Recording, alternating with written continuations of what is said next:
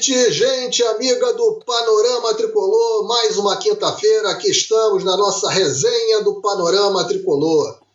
Hoje comigo aqui, nosso Marcelo Diniz, titular dessa mesa, presença constante e efetiva, e hoje me auxiliando nas carrapetas também.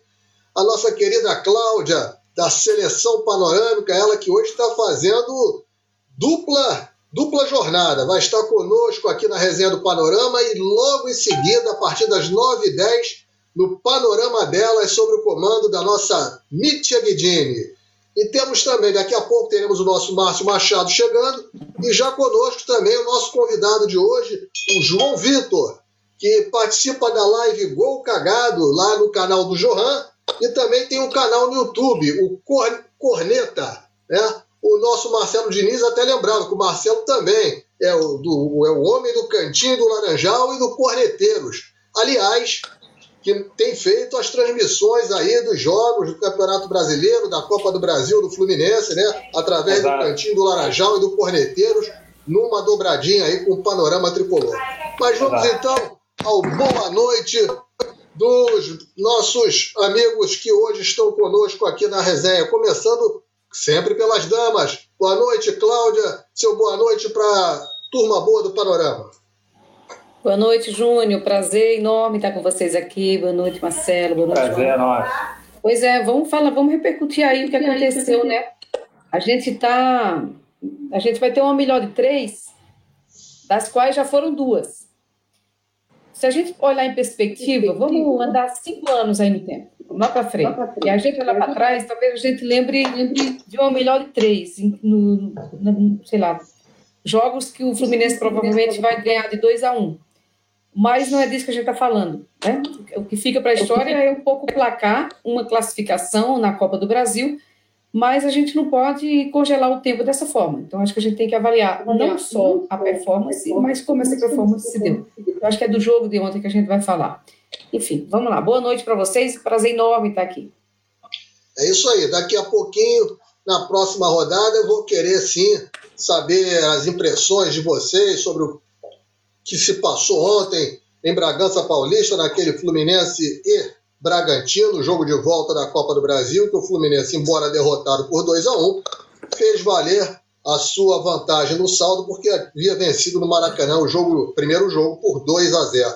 É, e vamos também estar analisando, posteriormente, o trabalho do Roger Machado, que vem sendo muito criticado pela torcida do Fluminense, né, em função de escolhas de jogadores, escalações, substituições, é, é, esquemas táticos, tudo isso nós vamos estar debatendo nesta resenha de hoje. Meu boa noite agora vai para o nosso convidado, Jamítia Guidini, marcando presença, mandando beijo para a Cláudia, ela que daqui a pouquinho, às 9h10, estará é, comandando o panorama delas, logo depois da resenha de quinta.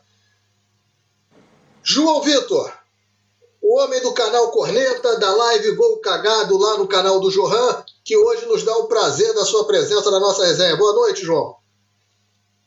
Boa noite, galera. Boa noite aí, meus amigos. É um grande prazer estar aqui no Panorama. Todo mundo conhece o Panorama, sabe da importância que, que, esse, que esse canal, que esse é, essa página tem para o Fluminense, para o Fluminense na internet. É um prazer enorme estar aqui.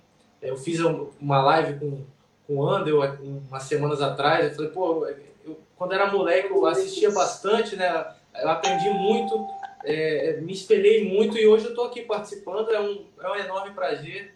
E muito obrigado pelo convite. Vamos falar aí dessa, dessa derrota que teve um lado bom, que é a classificação, e teve um lado ruim, que foi o resto. Né?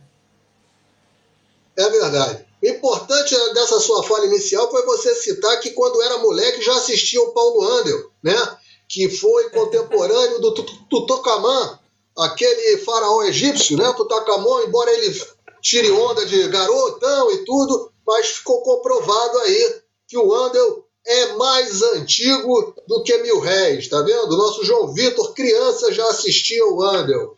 Marcelo Diniz, o homem do cantinho do Laranjal, dos cor, do Corneteiros. Seu boa noite para a turma do Panorama.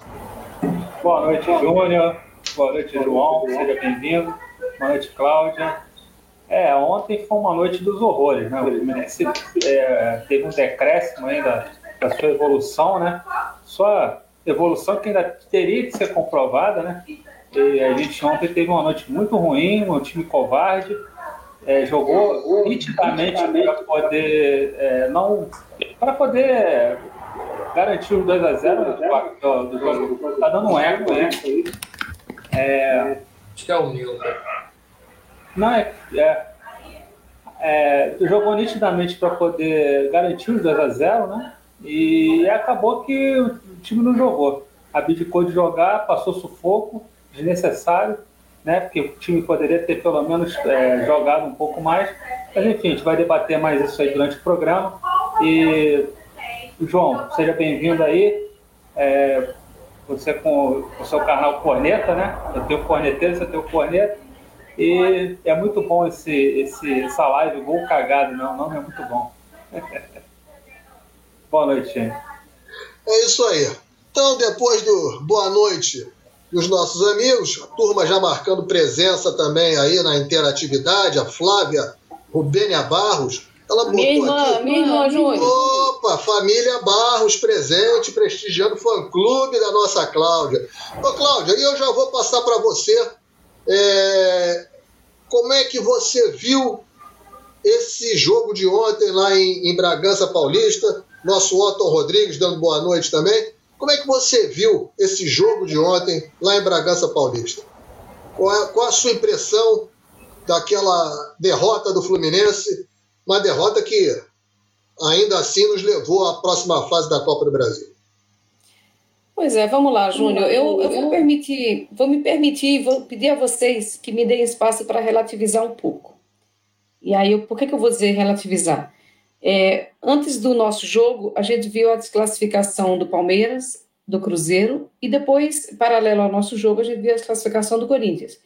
Quando eu vi as duas primeiras, eu fiquei com muito medo. Eu falei, sabe aquelas noites né? O futebol é mágico e, uma das coisas que mais me, me apaixona no futebol essa magia do imponderável. Então, teria que as coisas acontecem da forma mais imponderável possível.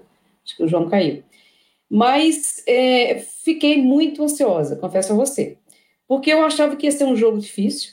Quem tinha que propor o jogo era o Bragantino, em que pese eu achar que um time que quer ganhar, ele tem que ganhar todos, todos os jogos, independente de, enfim, de, de que placar que a gente teria feito no primeiro, no primeiro jogo. Mas ainda assim, era de se esperar que o Bragantino propusesse o jogo, e de fato propôs. Absolutamente normal. E aí, até aí vai a minha relativização. Tá? Eu acho que não, não foi um jogo absolutamente, não foi um resultado absolutamente anormal. O que não é normal, e isso que me angustiou, foi a forma como o Fluminense propôs o jogo, ou não propôs o jogo. Foi um time absolutamente apático, desorganizado, sem brilho, e sem destaques. Né? O Fluminense fez, e, e aí, se a gente pensar no primeiro tempo, o Fluminense veio dar o primeiro chute a gol. Tem, tá falhando, é a minha conexão que está falhando, Júnior? Ah, a gente está ouvindo perfeitamente, claro. Estamos te ouvindo ah, bem. Perfeito. Não, perfeito, ótimo, obrigada. Então, o Fluminense deu o primeiro chute ao, a gol aos 37 minutos, se não me engano.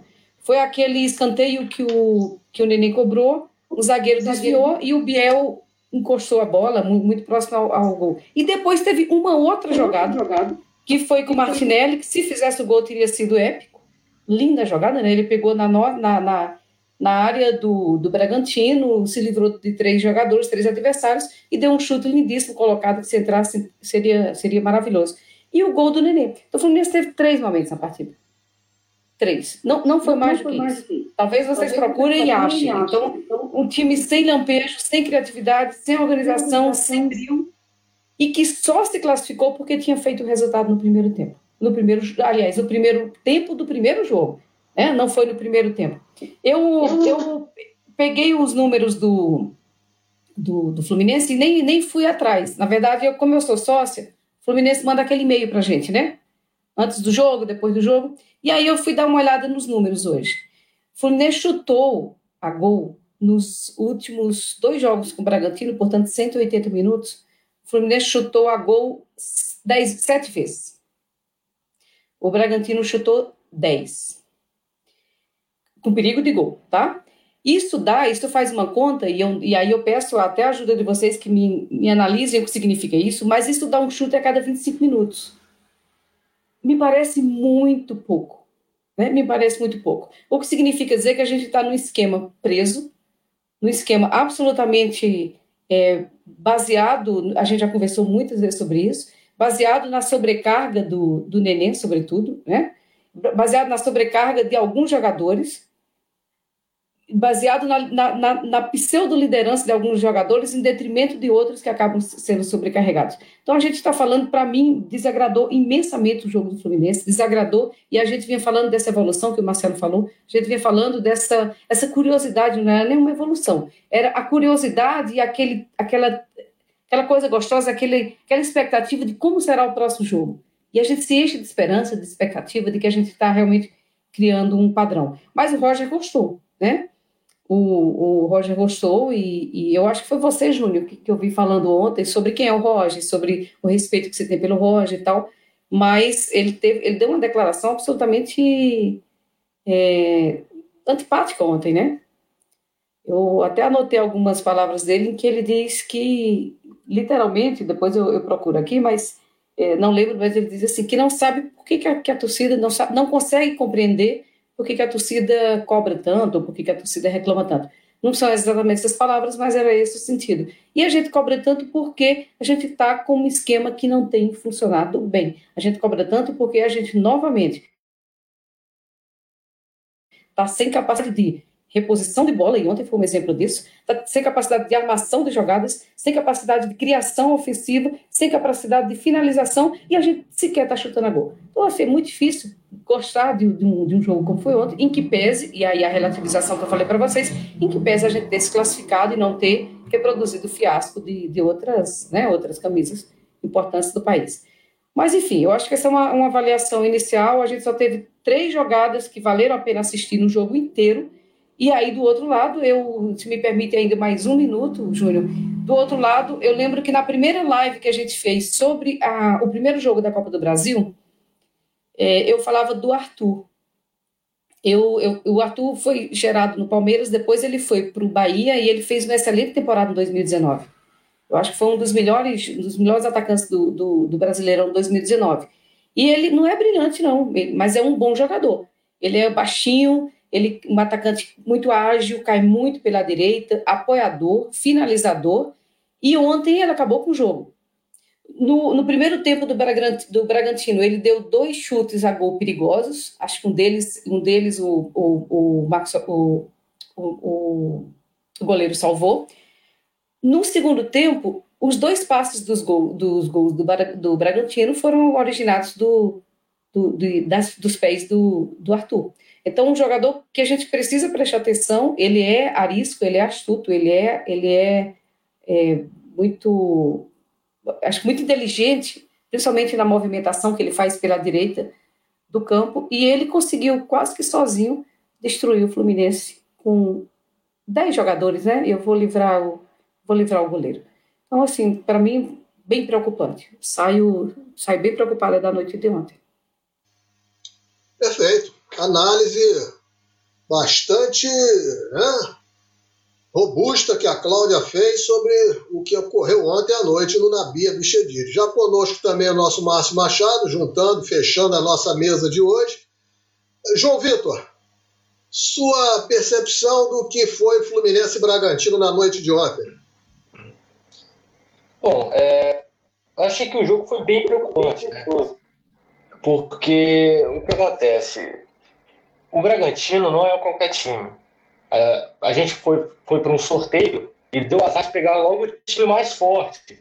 Então, da, da, da, forma que seria, a gente podia até dar uma passada de pano, né, para quem sabe um jogo mais truncado. Só que não foi dessa forma. O Fluminense entrou com uma, uma postura que, na minha opinião, foi, foi muito ruim é, eles deixaram os jogadores do, do, do, Bragantino jogar. O Arthur, nossa, o Arthur é um excelente jogador. É, me preocupava desde o primeiro jogo ele nas costas do Egídio, né? A gente sabe como o Egídio é, que tem aquela, a, aquela coisa na cabeça que às vezes ele, ele, ele liga e tá jogando muito bem. Lá vai lá, acerta um, um cruzamento, dá assistência, maravilha, e quando desliga ele vai dar uma, uma voadora no, no, jogador adversário e é expulso. Então, é, me preocupou a forma que o Fluminense fez. O primeiro tempo foi um jogo mais truncado. Só que mesmo assim, a gente deixou eles jogarem. Tanto é que o Marcos Felipe já fez uma excelente defesa no chutaço de fora da área de um jogador do Bragantino. Mas mesmo assim, nós estávamos ainda na partida, o Martinelli quase fez um golaço, é, teve a bola do Gabriel Teixeira. Aí começou o segundo tempo. E continuou na mesma coisa. É, o Fluminense dando a bola para o adversário, é, não, é, um pouco mais preso e não deixando eles jogarem tanto, é, não, quer dizer, não deixando eles chegarem tanto na nossa área. Só que aí acontece o gol do Nenê. O Nenê é um capítulo à parte, eu, eu acho muito equivocada a forma que ele é usado. É, 90 minutos de jogo, um jogador de 40 anos, é, é muito complicado, sim. É, a gente acaba ficando com menos um quase que a partida inteira, tirando alguns lances. Mas sai o gol dele, o Fluminense se desconcentra totalmente da partida. E aí começa um terror que foram é, é que foi a gente deixar a gente é, se largar da partida praticamente e deixar o bom time do Bragantino jogar. Mas e junto a isso entrou o Roger Machado, que fez para mim a maior é, a maior besteira da noite, que foi tirar os dois pontas. Os dois pontas eram quem estavam segurando a marcação do, do, do time veloz do Bragantino. E, com, e tirando tanto o Caio Paulista quanto o Gabriel Teixeira, é, e colocando tanto o Luiz Henrique quanto o Kaique, que são jogadores que têm uma, uma, uma, marcação mais fraca que os titulares, e são jogadores mais é, franzinos, principalmente o Kaique, a gente deixou eles jogarem. E deixando eles jogarem, a gente, come, a, a, a gente entrou em colapso, diria eu. Tanto é que a gente tomou já o primeiro gol, uma, uma, uma bobeira.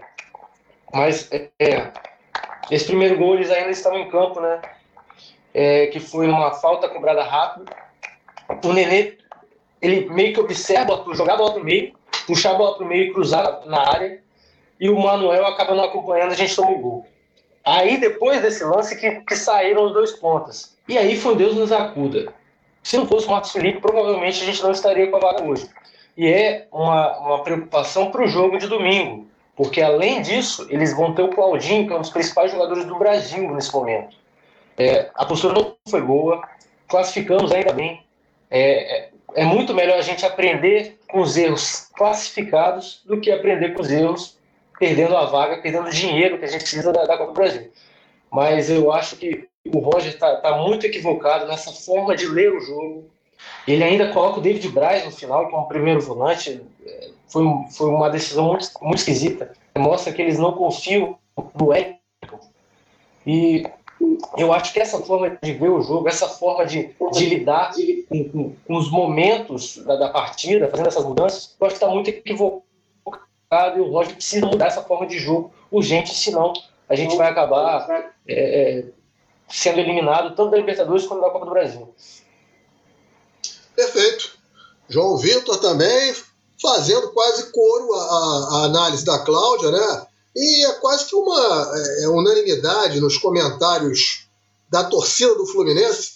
Engraçado que os comentários da, da grande imprensa é, é, são vão até no lado oposto, né? O que a torcida do Fluminense coloca, né? Sempre com elogiando, inclusive, a atuação do Fluminense na noite de ontem, que, que soube sofrer, enfim, é, são os comentários é, bastante pitorescos, né? Marcelo Diniz, antes de mandar o nosso boa noite para o nosso querido Antônio Carlos Gonzalez, né? O presidente eterno da nossa Força Flu, grande, grande Gonzalez aí, o nosso Tiago Muniz, já vi por aí também presente.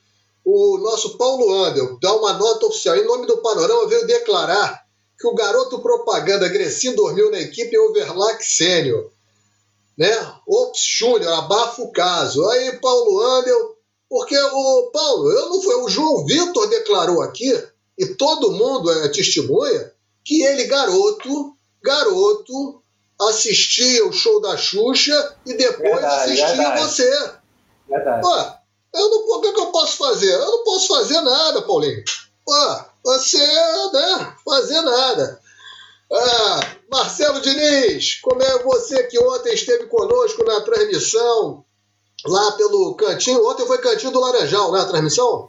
Foi dos dois, Cantinho e Panorama. Cantinho junto com o Panorama. Você que esteve conosco na transmissão de Fluminense Bragantino, me, me acompanhando lá nos comentários. E aí, a sua impressão daquele, daquela noite de ontem? É, o que a Cláudia falou e o que o João falaram, é, o que os dois falaram, né? A gente comentou ontem no, ao vivo lá, no, lá na transmissão. É, ele falou uma, uma coisa importante, talvez se o Marcos Felipe ontem não tivesse uma noite inspirada, né? A gente estaria amargando aqui uma desclassificação, é, porque ele fez duas defesas, para mim, espetaculares, né? Em dois chutes muito bem colocados, que eram para a bola entrar. Ele teve uma intervenção muito, muito boa, porque ele voou para fazer a defesa. É, eles, eles destrincharam bem a, o problema do. O Roger ele tem um problema muito sério, vem falando isso desde o Carioca, que o Fluminense ontem é, repetiu os mesmos erros que, que cometeu no início da temporada com o Roger. Né? É um time que fica espaçado, jogadores longe um do outro, outro Iago muito apagado, não sei se o Iago estava sentindo alguma coisa. É, o Martinelli longe do, do, do Iago, é, quer dizer, quando os jogadores ficam muito espaçados, né, os meias não encostam nos atacantes, não voltam para fechar, fica muito complicado. O Bragantino tomou conta do meio campo ontem. De novo, o Fluminense deu a posse de bola para o adversário, uma praxe agora. Mas ontem o Fluminense deu a bola e não, não contra-atacou, né? A Cláudia foi bem incisiva aí, falou dos dois lances, realmente teve o lance do Gabriel Teixeira, com um cruzamento, ele errou a finalização, e a jogada individual, né? Teve uma jogada individual do Martinelli, não foi nada de esquema, trabalhado, ele pegou a bola, levou, sentiu confiança e bateu pro gol, quase fazer um golaço. Realmente ia ser um gol de placa. Mas aí teve o gol do Nenê, que foi um gol que era para dar uma calma pra gente, dar uma dá uma tranquilidade já, daquela altura. A gente já tinha 2 a 0 fazendo mais um gol, quer dizer, era para dar uma tranquilidade, mas acho que aquilo ali piorou ainda mais a situação. O Fluminense continuou jogando da mesma forma e tomou o gol e nem assim mudou a forma de jogar, continuou jogando da mesma forma, jogando da forma errada. E covarde, covarde. Hoje o Fluminense foi covarde, ficou se defendendo, tomou o segundo gol aos 43 e aquele gol ali foi um Deus acuda como o João falou, a gente ficou à mercê aí de qualquer coisa até o final do jogo. Então a atuação de ontem é uma atuação preocupante, né? escancara muita coisa. É, o Roger deu um, não sei, eu venho falando aqui que muito parte dos jogadores também é aquela mudança desde o jogo do River e que desembocou aí em três boas atuações. Depois teve uma atuação abaixo da média né, das últimas três partidas contra o Cuiabá. E ontem a, a, o decréscimo foi ainda maior. O Cuiabá ainda, ainda conseguiu fazer é, algumas transições, né, o time ainda conseguiu fazer alguma transação ofensiva. Ontem a gente não conseguiu fazer transação ofensiva nenhuma. Né, jogadas que, que surgiram para o gol, mas bola parada que saiu o gol, e outras duas jogadas individuais. Então, assim, é um sinal de alerta que está ligado. A gente tem que está preocupado sim. Me preocupa também a reação do Roger pós-partida, achando que está tudo bem. Né? Essa questão que você falou da, da imprensa, a imprensa só pode estar de sacanagem né, com o Fluminense. Né? E muitos deles não assistem o jogo do Fluminense. Né? O vídeo é um cara da ESPN uma vez falou do, do jogo do Fluminense, disse que o Ganso tinha arrebentado na partida, o Ganso nem jogou. Né? Então, é, assim, os caras não veem a partida do Fluminense e ficam aí, impressionantes que vão para um, uma resenha para falar sobre o jogo e não ver o jogo. É impressionante, um profissional né, de imprensa ir para uma resenha, e é, mas é isso. É, o que me importa é que o Fluminense tem que se ligar, o, o sinal de alerta está ligado. Como o João falou, se a gente é, insistir nessa, nessa questão do Nenê também, jogar os 40, jogou 44 minutos ontem, é inaceitável. O Nenê é, tinha que ser substituído no intervalo. Aí vão perguntar, pô, mas se ele fosse substituído no intervalo, não sairia o gol. Mas, cara, é assim, é, não sairia o gol, mas a gente tomaria dois, né? Quer dizer, o time continuou jogando da mesma forma. O Nenê é um jogador que tem uma bola parada muito boa, né? Tem uma, uma categoria para bater na bola, mas não tem mais pique, não tem mais, é, não tem mais gás para poder é, fazer as transições, transições ofensivas. Nunca foi a dele, né? O Nenê é um jogador de último, penúltimo último toque para jogar junto com o Fred na frente, ou com um atacante, o Abel, um jogador na frente. Não nunca na posição que ele está jogando agora. Agora, o sinal de alerta está ligado, vamos ver se, o, se as coisas, né? Deus ilumina o Roy para as próximas, próximas partidas. Tá é isso aí. Marcelo Diniz dando o panorama né, do que ele viu ontem no Nabia Bichedid. Eu daqui a pouco, na próxima rodada, eu vou pedir a vocês uma análise aí mais focada no trabalho do Roger Machado até agora e também na questão do Nenê. Nosso Jader Bruno dando boa noite, nosso Jader Bruno, que é também presença constante nas resenhas do no programa do Panorama. E lembrando, está aqui já o, o, o, nosso ponto visual, né, que logo, logo depois da resenha, 9, 10, 21 e 10, Mitya Guidini comanda a seleção panorâmica, né? E a Cláudia vai estar tá lá fazendo dupla jornada, as meninas do Panorama, falando tudo sobre o jogo de ontem, falando tudo sobre o Fluminense. Márcio Machado, seu boa noite e já emendando aí com as suas impressões do que foi ontem Fluminense e Bragantino. E o nosso Gonzalez diz aqui: a lua de mel durou três jogos. Contra o Cuiabá no domingo e ontem contra o Bragantino, voltamos à preguiça da lei do menor esforço. É isso aí o recado do nosso Antônio Carlos Gonzalez. Márcio Machado, a palavra é sua. É... Boa noite, gente. Eu estava pensando justamente parecido com o Gonzalez. Boa noite a todos, mais uma vez. Que é aquilo, o esquema pode até ser que funcione, mas ele precisa de muita disciplina, porque é muita gente que tem função é, muita função defensiva e muita função ofensiva ao mesmo tempo. Tanto que, às vezes, é, a gente reclama com razão que boa parte das trocas são de um jogador da mesma posição por outro da mesma posição, se alterar o esquema, mas às vezes o esquema para sobreviver precisa de trocas, porque jogadores como aqueles que jogam como que jogam pelos lados, se não, não tem condição de jogar os 90 minutos nesse esquema que é meio suicida para eles, né? Aí a gente pode voltar a discutir esquemas aqui, mas é, de todo fato é isso também. Quando você vai, chegou no fundo do poço com aquela derrota para o Flamengo, aquela covardia, né? Que na base era o vamos confiar num contra-ataque que a gente não tem capacidade de fazer, tomou a cacetada. Aí, tipo, Pô, se a gente não fizer nada agora, o bicho vai pegar. Vai pegar o Boa, o River, tá todo é, o mundo acreditando que o Fluminense estava eliminado. Não, vamos correr, vamos correr. Vamos correr. Aí a gente correu, ganhou, todo mundo se dedicou e etc. Pegou um fôlego. Mas aí depois o time começa a acreditar novamente que está jogando direito que não precisa correr, que o esquema de deixar a bola para o adversário resolver no contra-ataque pode ganhar jogo sozinho, sem muita dedicação tática e técnica. E nisso, tipo, no jogo contra o Cuiabá já foi uma enganação, né? Ganhamos o Cuiabá porque o Cuiabá é fraquinho, mesmo assim com erro de arbitragem.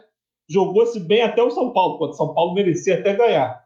Contra o Cuiabá já foi um terror, a primeira partida contra o Bragantino, Bragantino, o técnico do Bragantino, a equipe do Bragantino se intimidaram com o Fluminense. O Fluminense mal ou bem teve liberdade para fazer o que quis no primeiro jogo e ali eles perderam a vaga, porque 2 a 0 é muito difícil de reverter, né? Aí chegou no segundo jogo, o Fluminense não jogou nada, mas sobreviveu. Agora é ver se eles vão para o lado do não fazer nada, né? Nessa gestão campeã de arrogância, como o Corpo está falando, que é também do técnico, né, como nós vamos falar daqui a pouco, provavelmente, ou se ele vai tentar eletrizar esse time novamente contra o Bragantino e ficar nessa base de choque de realidade, um choque de realidade atrás do outro. Né? Aí pega três ou quatro jogos bem, começa a, a baquear, porque o esquema é cansativo, Um formato desse de jogo não, não é suficiente para passar a temporada. A não ser que deixem para jogar a sério só os jogos importantes de mata-mata. Mas no Campeonato Brasileiro, por exemplo, vai ser uma dificuldade você manter uma disciplina dessa 38 jogos. A não ser que ele rode o time, né?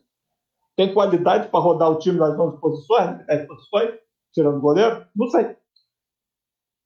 Boa noite. É isso. Análise de Márcio Machado. É, eu, eu, eu ontem é, achei o jogo do Fluminense muito ruim, muito ruim mesmo. Acho, eu sou um, um dos poucos aqui que é, vê algum sentido no trabalho do Roger. Eu considero o Roger um bom treinador, um cara estudioso. É, achei que foi uma boa opção a vinda dele para o Fluminense. É, mas é, ontem, particularmente, eu achei que o trabalho, o Roger trabalhou muito mal. No, já, já tinha achado isso no, no jogo do, do, domingo pela manhã contra o Cuiabá. Quando num, num calor senegalês do Rio de Janeiro, embora estejamos aqui no outono, mas o Rio de Janeiro não há diferença das quatro estações, né? Quem, quem vive aqui sabe. É, você num jogo às 11 da manhã, num calor daquele, você escalou sem nenhuma necessidade Fred e Nenê, dois jogadores já beirando os 40 anos de idade. Produzir, ou seja, você tem um desgaste, você tem, em função do calor, em função do horário que não era de costume do Fluminense e era de costume do adversário, e, enfim, e todo mundo viu o que, o que ocorreu. E ontem, ontem, eu não, não vou nem entrar no mérito da escalação, porque eu acho que é aquilo, muito embora eu, eu acho que o Nenê tenha que ser, e, e como também o Fred, são jogadores que têm que ser usados com inteligência, é, o Roger, não. O Roger, eles são, fazem parte do 11 dele inicial em qualquer situação. Né? Eu não concordo, porém respeito. Ele é o treinador, né? a cabeça dele é que está a prêmio, não é a minha. Eu, eu apenas faço os comentários, critico quando tem que criticar e elogio quando tem que elogiar. Muito bem. É, é, isso, o Nenê tem mantido uma regularidade de má jogos, de jogos ruins. Não é o Nenê essa temporada, é um Nenê diferente da temporada passada. O Nenê não tem produzido, o Nenê está entregando é muito pouco para o Nenê, para o jogador que ele sempre foi, e muito pouco para o Fluminense. Porque você ter hoje, na, na, num jogo que tem um volume, uma intensidade, que pede uma intensidade, a gente vê os times, a intensidade dos jogos. Você tem um jogador que, que fica fora dessa intensidade, fica fora da maior parte do jogo, e ele nos tem serventia para bater faltas, corners e, e, e, vez ou outra fa fazer uma, uma bola presa, né? Enfim, é muito pouco, minha gente. É muito pouco. Você, você acaba sobrecarregando outros jogadores por muito pouca coisa. A bola parada pode ser decisiva? Pode e é. Ontem, inclusive, poderia ter sido. Né? Mas ainda assim é muito pouco. A, a, explicação que o, que, o Roger, que o Roger deu ontem, até nessa questão que levantou uma polêmica muito grande é, da resposta dele, eu, eu, eu até quero depois entrar no mérito dessa resposta que ele deu também, é que o Nenê ajuda a recompor, o Nenê corre o tempo todo. Roger, é, nós estamos vendo jo jogos de forma diferente. Porque o Nenê recompõe pouco e tem ajudado muito pouco. Né? E não é, não é, é porque é um jogador com 39 anos. E além disso, nunca foi um jogador de exercer essa função. O Marcelo colocou muito bem. O, Ro, o, o Nenê sempre foi o chamado ponta de lança.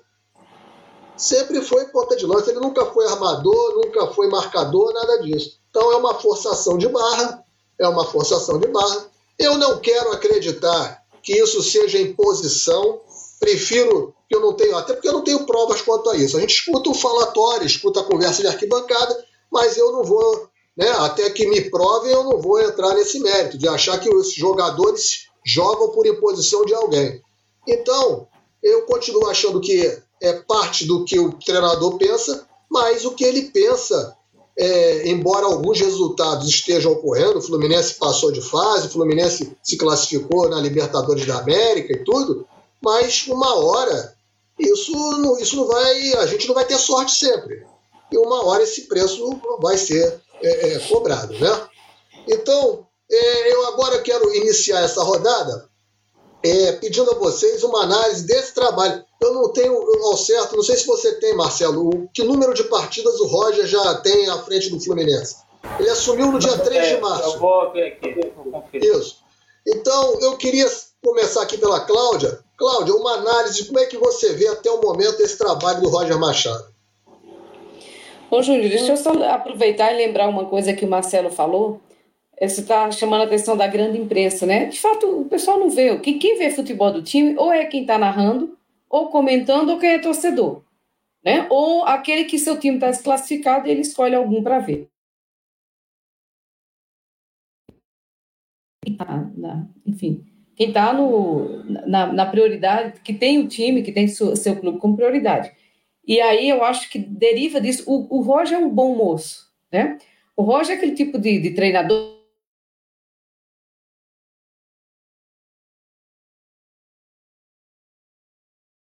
enfim, na, na comunicação, mas é, é, e aí essa é uma percepção que a gente traz, traz para si. Mas olha só, ontem a frase que eu anotei dele foi a seguinte, abre aspas, por vezes não consigo alcançar a dimensão das manifestações dos torcedores, fecha aspas. E ele se referia às críticas ao Neném. Né? E aí era isso que ele dizia, não, eu não entendo porque, em função de tudo que você citou, de tudo que você relatou, Júnior, em função dessa leitura que ele tem do papel do Nenê na equipe, ele diz: Eu não consigo entender, eu não, não alcanço as críticas que a, que a torcida faz. Mas aí vamos, vamos voltar para o jogo de ontem. E aí eu vou, eu vou falar não só do, do Nenê, mas sem querer repetir. Mas, pois não, Marcelo. É, o Roger tem 23 jogos Qual é o, qual é o score? Qual é o. 13 vitórias, 6 empates, 3 derrotas, 68,18% de aproveitamento. Tá. Resol... Obrigado, de resultado muito bom, né? Mas... Então, é isso. Por, por, isso que eu comecei a. Por isso que eu comecei a minha fala relativizando, porque se a gente olhar, e é isso que eu estou falando, o que vai ficar na história não é essa nossa conversa de hoje. O que vai ficar na história são os números. Quando você levantar o score do time, qual foi o aproveitamento, quais foram os títulos, quais foram as vitórias, derrotas, etc.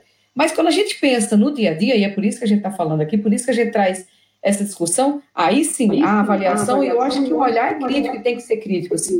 É, eu acho que a crítica, inclusive, ajuda a construir. Tanto a... Mas aí, vamos falar do Nenê. O problema, para mim, não é o Nenê jogar. Até porque hoje ele é o titular da, na função dele. O problema é o absolutismo. É quase que uma dinastia. Né? O, o Marcelo falou, ontem o Nenê saiu no final do jogo, absolutamente absolutamente inoperante, com exceção do gol de falta, absolutamente inoperante nas funções que lhe cabiam.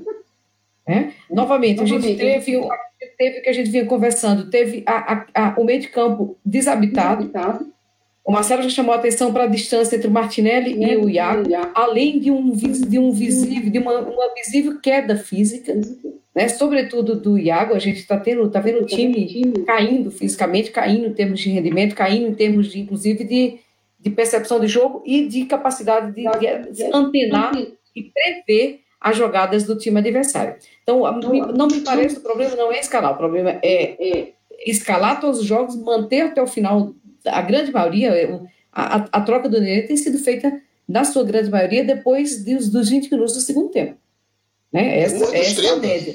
Geralmente, geralmente eu contei uns 35 minutos, querido. 35 minutos. Então, assim, para quê? Não, parece aquela substituição de time que está ganhando e você tira para amarrar o jogo. E não é bem isso, né? O que a gente está falando. E aí eu tenho muito respeito, acho que é, acho que é um, um, atleta, um grande atleta, um atleta de ponta, mas eu queria falar de mais duas escalações. É, Egídio, e aí eu peço, peço, peço desculpa pela repetição, mas assim, o segundo gol do Bragantino, vocês lembram como foi? Foi um gol em dois tempos, em cima do Egídio. Né? O Egídio estava absolutamente vendido no lance. absolutamente amorfo no lanche. A gente não, não seria. Até hoje acho que ele está procurando a bola. E, e, e, ele teve chance porque o gol foi em dois tempos. Né? O Mar... Ele estava olhando, Cláudio. Ele estava olhando. A bola foi chutada, o goleiro rebateu e ele estava parado. Para, absolutamente parado. Eu, assim, me parece uma, uma, uma desatenção, para mim, classificada de imperdoável, além de outras tantas que a gente vem acompanhando. E a outra escalação que eu queria é, falar, mas eu sempre tenho muito cuidado para falar do, que é o do, do, do Luiz Henrique, eu tenho muito cuidado para falar dele.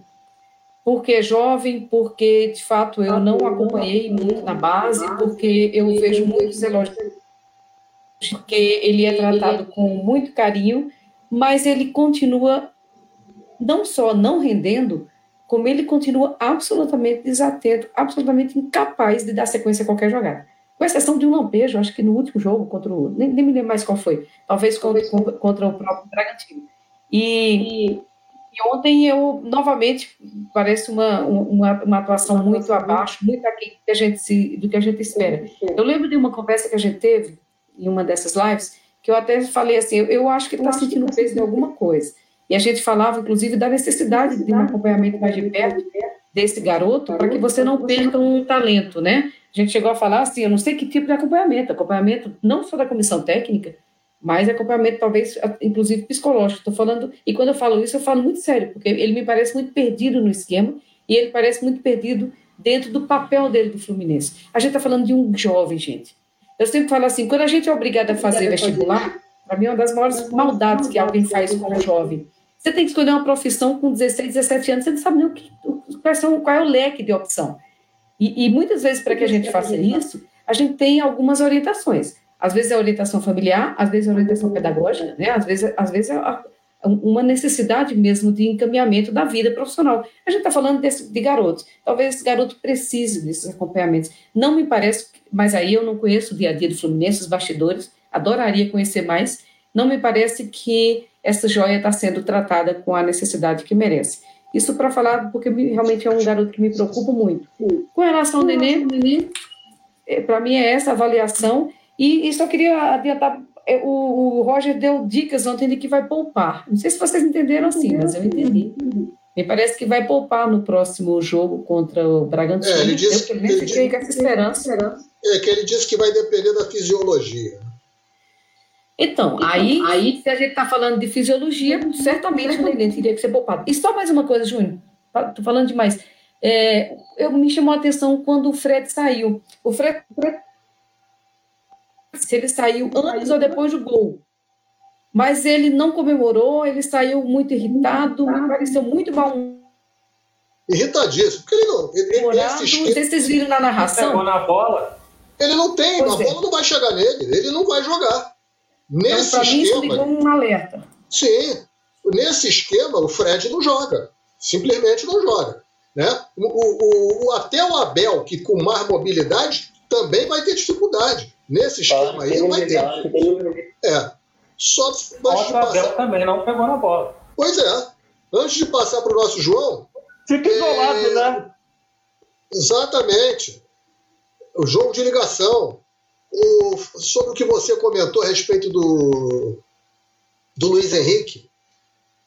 O Luiz Henrique paga o preço, não só ele. O, o, o, o Kaique também. Porque os jogadores no Fluminense estão sendo alçados praticamente de sub-17 a time principal. Eu canso de bater nessa tecla aqui, sou extremamente criticado porque todo mundo acha que é besteira. É besteira passar pelo sub-20, é besteira ter sub-23, e não é, gente. Não é. Isso é científico.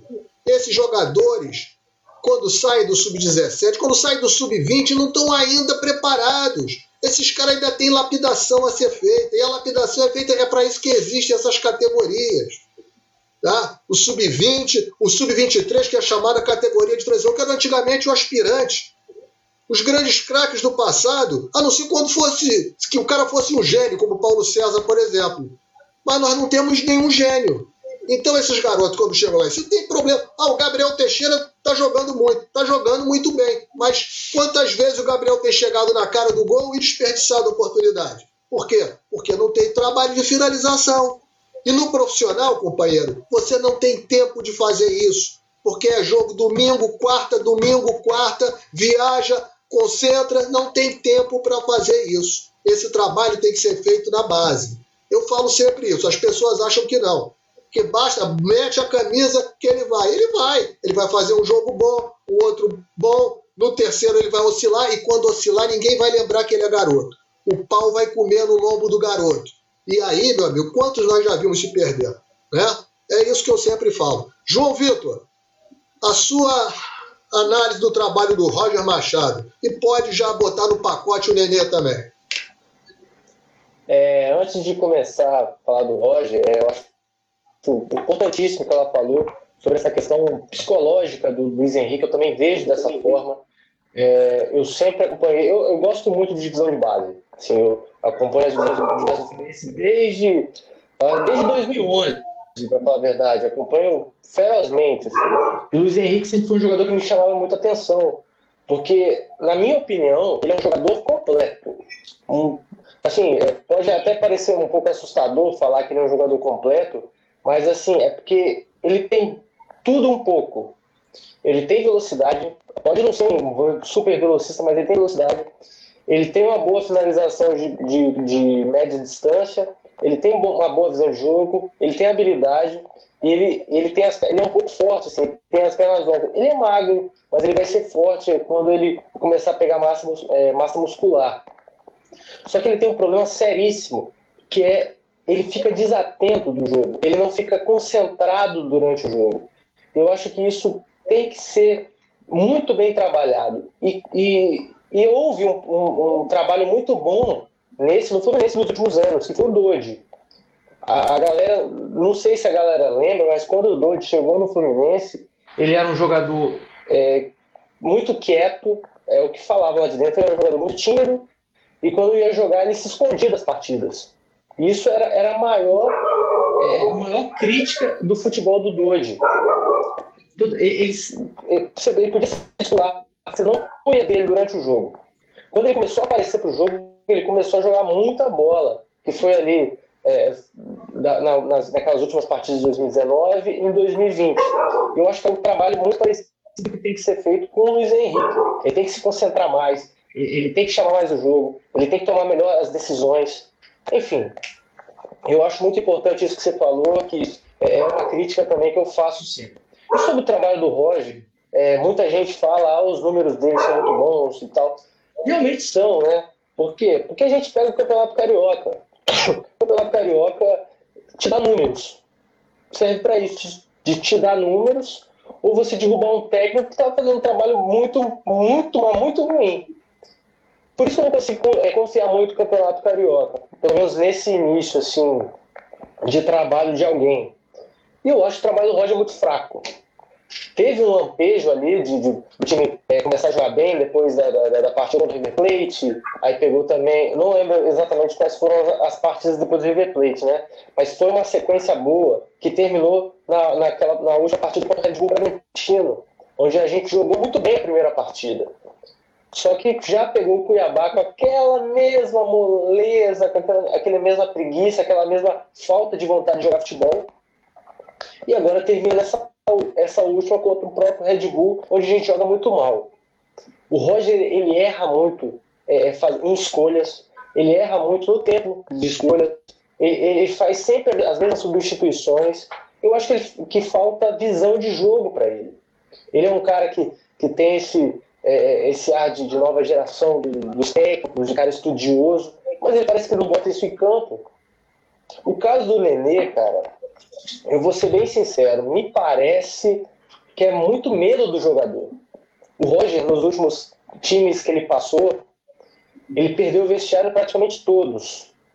E o Nenê é um jogador que, que já que arrumou muita confusão nos clubes onde ele passou. Me parece um, um, um, respeito exagerado pelo jogador, um medo exagerado do jogador de o quê? De botar ele no banco e ele arranjar confusão. Você vai ver alguns, algumas partidas que ele sai, ele sai de cara fechada. É, ele, ele, ele, reclama muito. você olha no banco, ele tá lá com aquela cara, aquela cara emburrada. E isso acho que dá muito medo no, no, Roger. Tanto é que ele, ele, ele tira o Fred é, muito, é, no, no, tempo certo. Por quê? Porque o Fred não é o cara que vai fazer isso hoje. O Fred entende o tamanho dele Fluminense. O Fred entende o que ele pode dar ao Fluminense. E é por isso que, que, que o Fred sai mais cedo. E, cara, é, eu acho que estão fazendo com o Nenê chega a ser até covarde. Por quê? Porque ele ganha uma antipatia da torcida que talvez o jogador nem merecia. Eu não gosto do Nenê por, por várias questões. Eu acho que o jogador traz na sua bagagem muitas coisas ruins. É um jogador egocêntrico, é um jogador que quer se aparecer toda hora. Você pode ver que todo jogo ele vai dar pelo menos três passos de calcanhar. Todo jogo. É, quase todos os jogos ele vai tentar fazer gol olímpico, ele vai tentar fazer golaço, ele não vai tocar pro cara na, na hora certa. Mas, o, mas o, o, pior é ele não sair de campo no, no, tempo certo. 90 minutos de nenê, gente, é um absurdo. Gente, é um absurdo. É um jogador de 40 anos, que ele joga como meio campo. Ele tem que correr, ele tem que se aparecer. Se aparecer, que eu digo, aparecer pro jogo. E ele não faz isso primeiro tempo de quase todos os jogos, ele morre na ponta de campo, cara. Ele joga de camisa 10, mas ele morre na ponta de campo, ele fica puxando para a ponta esquerda. Aí, quando ele faz isso, esse movimento, ele mata tanto o Biel quanto o Egílio, porque ficam três jogadores na mesma posição, aí não tem um para fazer ultrapassagem, o outro não consegue puxar a bola, pro, é, puxar é, a marcação para o meio, e quando a bola está com o Nenê, ele cruza a bola para o meio da área sempre de qualquer jeito. Então, é, eu, eu não consigo entender. É, eu acho que tem alguma coisa por trás, assim, de, de questão de medo. Né? Não estou falando que alguém manda. Por isso é, seria muito legal da minha parte falar uma coisa dessa, é porque eu não sei de nada. Mas eu acho que tem alguma coisa, porque não é possível. É, eu acho que o Roger tem um medo exagerado de perder mais o vestiário na carreira dele, porque o Roger é muito pedroso dá para ver na forma que ele, ele escala, na forma que ele coloca o time para jogar, na forma que ele escolhe os jogadores. É, por exemplo, outro, outro caso que eu, que eu fico muito irritado, o Wellington. O Wellington, cara, tá fora de forma desde que ele chegou ao Fluminense. São três, quatro meses já. Ele não conseguiu emagrecer, não conseguiu é, mostrar força física. Todas as vezes que ele entra, ele entra muito lento, muito displicente, não consegue marcar. E tem outros jogadores da posição que a gente podia ver. Tem o Metinho, que é, que é, que é, é uma grande joia, assim, não serve para o Grupo City, mas não serve para o Roger Machado. Tem o André, que é um jogador que eu acompanhei na base. É um jogador que, para mim, era muito melhor que o Martinelli, vocês têm noção. Enfim, tem o Wallace. Hoje deu o Wallace, deu um passo maravilhoso no time do Sub-23, um jogadoraço também. E eu acho que esses jogadores, é, estando fora só mostra que ele não confia em jogadores jovens, ele prefere os, os experientes, por, exatamente por esse medo de perder o vestiário. Então eu acho que o, o trabalho do Roger é muito fraco. É, teve uma melhora. Se continuar seguindo, talvez é, é, é, essa impressão minha mude, mas se continuar nessa pegada dos dois últimos jogos, eu vou continuar achando o trabalho dele muito. Marcelo Diniz, é, eu quem acompanha aqui o panorama no, no dia a dia, na, no, nos bastidores e aqui a sua participação nos diversos programas do Panorama, sabe da sua opinião da, a respeito do Roger Machado. Então, pe, pegando esse fio da Cláudia e do João Vitor, você acha que o Roger, seguindo esse caminho aí, que ele já deu mostras que dificilmente vai mudar esse conceito, né? E baseado aí no que o João Vitor colocou para a gente agora em relação a já um histórico de perda de vestiário em, em outras equipes, você acha, você vê um futuro promissor para o Roger Machado no Fluminense ou você acha que essa carruagem vira abóbora logo logo? Olha, Júnior, eu, eu torço para que não. Né? Mas a, o negócio pro, da questão do Roger no, no, comando do Fluminense é o que o passa muito pelo que o João acabou de falar. Eu vejo o Roger muito, muito inseguro, né? Uma, é, todas as tomadas de decisão dele, ele parece que é, tem uma certa, não sei, ele tem uma certa tendência a, a hesitar, né? Ele hesita muito para fazer as modificações. As modificações dele geralmente são programadas, né? A gente vê que as, as substituições são as mesmas. Ele não parece ter um plano de jogo efetivo. Ontem eu estava até falando com vocês na transmissão, uma coisa que me dá, que me dá arrepio é, é ver que o Roger passa isso para a gente, né? Não sei se vocês sentem isso. É, ele não orienta os jogadores dentro do campo. Os jogadores parece que não, não tem uma, um dedo do Roger ali na, no, na concepção do, tática do time. O time não tem, primeiro, não tem plano de jogo né, definido. E os jogadores parecem, é, ao meu ver, os jogadores tiveram aqueles três jogos e tal, que, que teve aí as boas atuações, mais por, por posicionamento deles próprios dentro do campo, eles mesmo se conversa, eles mesmo conversaram entre eles. E o Fred tem um papel muito importante nisso, que é um cara aglutinador, deve ter chamado é, os jogadores e deve ter é, chamado né, para essa responsabilidade. Tanto que ontem ele saiu muito pau da vida, né, porque as coisas não estavam rolando da maneira é, que estava acontecendo nos três jogos anteriores. Então, assim, eu, como vocês, eu respeito muito o Roger, acho que o Roger é um ídolo da torcida, fez gol de título da Copa do Brasil, tem todo o nosso respeito como um excelente jogador, excelente profissional. Agora, nesse tempo que ele está no comando do Fluminense, ele não convenceu ainda em nenhum jogo para mim. Em nenhum jogo ele passou uma segurança, ah, agora nós estamos no caminho certo. Né? Então, isso é preocupante e a gente chegou num momento que é complicado. Também mandar ele embora também acho errado. Nesse momento, que daria uma, uma estabilidade ao grupo. Eu não sei se seria uma boa troca de técnico nesse momento. Mas, caso ele seja eliminado da Libertadores e da Copa do Brasil, isso é uma coisa que vai ser inevitável acontecer. Agora, eu espero que alguma coisa o Roger esteja né, é, estudando aí para a equipe, uma melhora. Como vocês falaram, ele tem a pecha de ser um cara estudioso, que que tenha, tenha esse entendimento do futebol, está faltando mostrar. Né?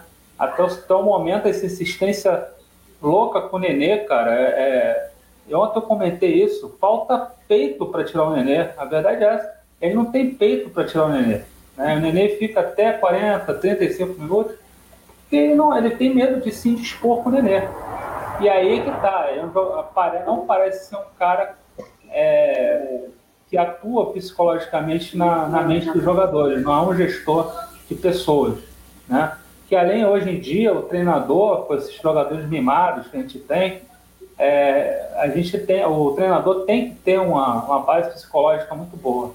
E o Roger também não parece ter essa base, de gestão de pessoas. E outra coisa também que ele peca bastante, só para finalizar, que a gente está em cima, é a questão dos garotos que vocês falaram. Além do clube não tratar os garotos com uma gestão é, mais, mais firme, né? firme, né? né? acompanhar de perto esses jogadores, os jogadores são jogados, né? vai lá e joga e dá resultado, se não der, eles ficam, né? É o Daniel na cova dos leões, né? joga lá e, e dane-se. E o, e o Roger não parece esse cara é, que converse com esses jogadores, que oriente, posicionamento, oriente a maneira de jogar, porque eles ontem o Kaique e o Luiz Henrique entraram e deu pena. Entraram e, e ficaram perdidos no campo. Qual era a função dos dois no campo? O que, que o Roger passou para os dois? Eu queria ser uma mosca para estar tá perto ali do Roger para saber o que, que ele falou para os dois. Entendeu? Porque é lamentável a atuação dos dois ontem no decorrer da partida. Então é preocupante o trabalho do Roger por resultados. Se você juntar Carioca aí, o resultado só teve o jogo, do River e o jogo do, do Bragantino aqui, a primeira partida a rigor, né, com um resultado expressivo, mas nem isso eu ponho muito na conta do Roger. Realmente é, são 23 jogos e o aproveitamento técnico da equipe muito fraco, muito abaixo do que a gente deveria já estar mostrando alguma coisa, um time mais, mais compacto, um time mais firme, né? É preocupante. É isso aí. Aliás, sobre a questão aí, você falou no Kaique, é uma outra coisa com o Roger, que o Kaique tem sido primeira opção de substituição do Roger em alguns jogos, não pode mais ser. Eu acho que o Kaique não está mais com a cabeça no Fluminense, e até natural, é um garoto, mas que já está com a cabeça no futuro dele, que é daqui a pouco. Né? É, então, não, não, não vejo o Kaique. A gente fala muito do Luiz Henrique, mas o Kaique tem entrado sistematicamente não tem também mudado absolutamente nada no Fluminense. Quem viu o Kaique no Campeonato Estadual e viu o Kaique no Campeonato Brasileiro sente claramente essa diferença. Márcio Machado, eu vou pedir a você também essa sua análise do trabalho do Roger, do Nenê. Só vou pedir a você que seja conciso, porque nós estamos já em cima da pinta, porque daqui a pouquinho estamos entregando para a Mítia Guidini vir com o panorama delas. É, eu, eu só vou ratificar mais ou menos tudo que, o, que os companheiros de mesa estão falando, mas é aquilo. Começa de quem contratou um técnico que, até onde eu saiba, nunca encerrou um trabalho um ano seguido dentro do clube, porque brigou em todos os elencos. Foi derrubado por todos os elencos. Quem ele entende de futebol entende, ele criou em cima do esquema dele, o Renato ganhou aí, pelo menos com um ou dois anos só, só trabalhando nas costas do serviço tático dele. O Bahia, ele largou bem arrumado, o técnico lá, basicamente ninguém conseguiu fazer alguma coisa em cima do esquema dele. Mas realmente ele tem medo de medalhar. tem medo. Ele, ele fracassou em, em Porto Alegre, em Salvador, em São Paulo, em Belo Horizonte, o time das quatro cidades ele já fracassou. Ele coleciona fracassos de ser derrubado dos bastidores em todo o Brasil. Ele não vai se arriscar. Talvez o quem, quem juntou dois medalhões, três, quatro, dois medalhões pesadíssimos e um técnico com esses problemas queria essa confusão. No mínimo, no mínimo. É isso. Ô Márcio, já aproveita e já vou começar por você, suas considerações finais para a turma aqui da resenha do Panorama? É, desejar boa noite a todos. Vamos pensar que ele provavelmente agora vai. Ele, eu, eu, eu, quero, eu quero imaginar que ele vai usar também, além de descansar, quem tem que descansar, fazer alguma fazer algumas mudanças no esquema, talvez colocar o meio-campo mais mais fixo, que permita maior ocupação de espaços e menos necessidade de correria física, desgaste do time. Porque esse esquema não é possível. Como o Gonzalez comentou aqui embaixo, se mudar para três próprios, acaba o time. É isso aí.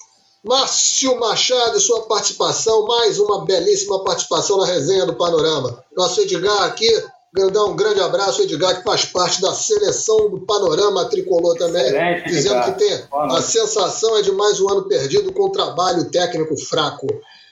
Cláudia, você que daqui a pouquinho vai estar dobrando aqui com a Mítia e a turma toda do Panorama delas, suas considerações finais. Vamos lá, Júnior, o pessoal já está lá. Olha só, eu acho que eu aposto ainda num 2x1 Fluminense domingo, domingo jogo 20 e 30, né? É, na verdade, Bragantino Fluminense, mas a depender de uma coisa. A depender do time que se, se entrar com o time que entrou ontem e se repetir os esquemas que a gente vem, vem fazendo nos últimos jogos, o Fluminense perde, lamentavelmente. Então, a minha expectativa, e a gente sempre é otimista, a minha expectativa é de uma mudança tática uma mudança técnica, uma mudança postural e uma esperança de que a gente possa vencer. E isso acontecendo 2 a 1 um Fluminense. Obrigada mais uma vez, menino. Obrigado a você, Cláudia, brilhantando nossa resenha, primeira vez aqui na resenha, que espero que seja a primeira de muitas outras participações aqui na nossa resenha de quinta-feira. Você é da casa, não precisa nem de convite, é só aparecer, bater na porta e entrar. João Vitor, agradecer também a sua presença, João Vitor, lá na live Gol Cagada no canal do Johan, e que tem o canal Corneta, que nós já portamos aí para a turma entrar lá, se inscrever, botar, ativar o sininho. Agradecer também a sua presença aqui conosco, muito bom, volte sempre. Você já se considere da casa também, suas considerações finais. Olha, é, agradecer aqui, só agradecer a chance de estar aqui, é, a oportunidade, o convite, é uma honra muito grande para mim, não tenha dúvida. É, fazer um jabá, falar com a galera aí para se, se, inscrever no canal Corneta. É, tem vídeos diários, é, pré, pós-jogo, é, notícias, opiniões, tudo sem rabo preso, gente. A gente fala o que a gente pensa, a gente dá a opinião que a gente quer. A gente quer. Estou aprendendo ainda, tem algumas semanas no canal. Mas enfim, conto com a, com a ajuda de todo mundo para se inscrever, curtir os vídeos, comentar o que acha.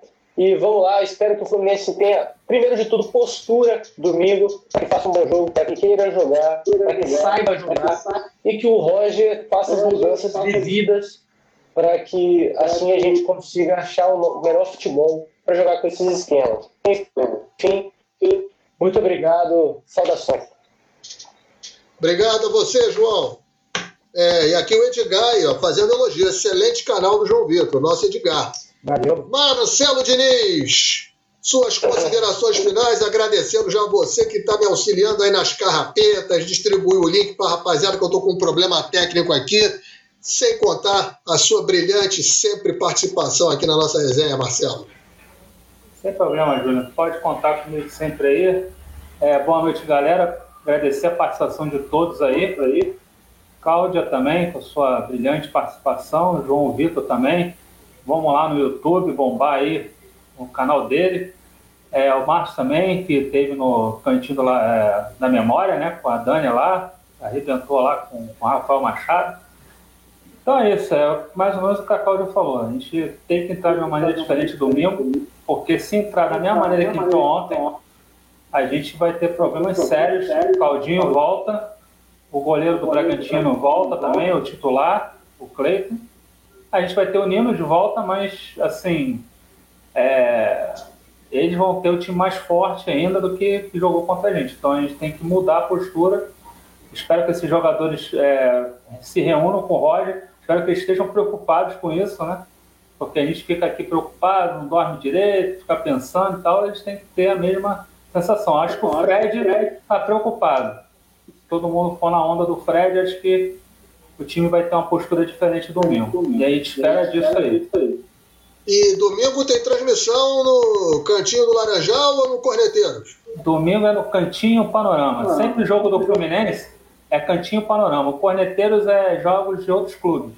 Ah, perfeito. Então, é. domingo, torcida tricolor pode estar ligadinha que tem transmissão com o nosso. Mauro Jacome. Quem é que tá? Você está no, nos comentários com o Edgar? Domingo é, é Rafael Machado nos comentários. É, eu estou nos comentários também. E o Edgar na reportagem e Mauro narrando. E Beleza. lembrando que no Corneteiros é Atlético e São Paulo o jogo que vai ser transmitido. Ah, mais, mais cedo, às quatro da tarde, Atlético e São Paulo no Corneteiro. Perfeito, então. Ah, isso, é só esqueceu o voto online. A galera aí continuar. Isso, a campanha do, campanha do voto online. Tricolor, que é uma campanha muito séria, muito legal e é, é promessa de campanha tem que ser cumprida. É isso aí. E, meus amigos, agradecer a todos vocês, Cláudia, João Vitor, Márcio, Marcelo, que estiveram me ajudando a tocar aqui a resenha de hoje. Agradecer aos amigos que interagiram conosco nesse período e falando já já Vamos acabar aqui. Não sai não. Se liga aí porque vem a Mítia Guidini, a seleção panorâmica, com o panorama delas. Obrigado, amigos. Se cuidem e até a próxima.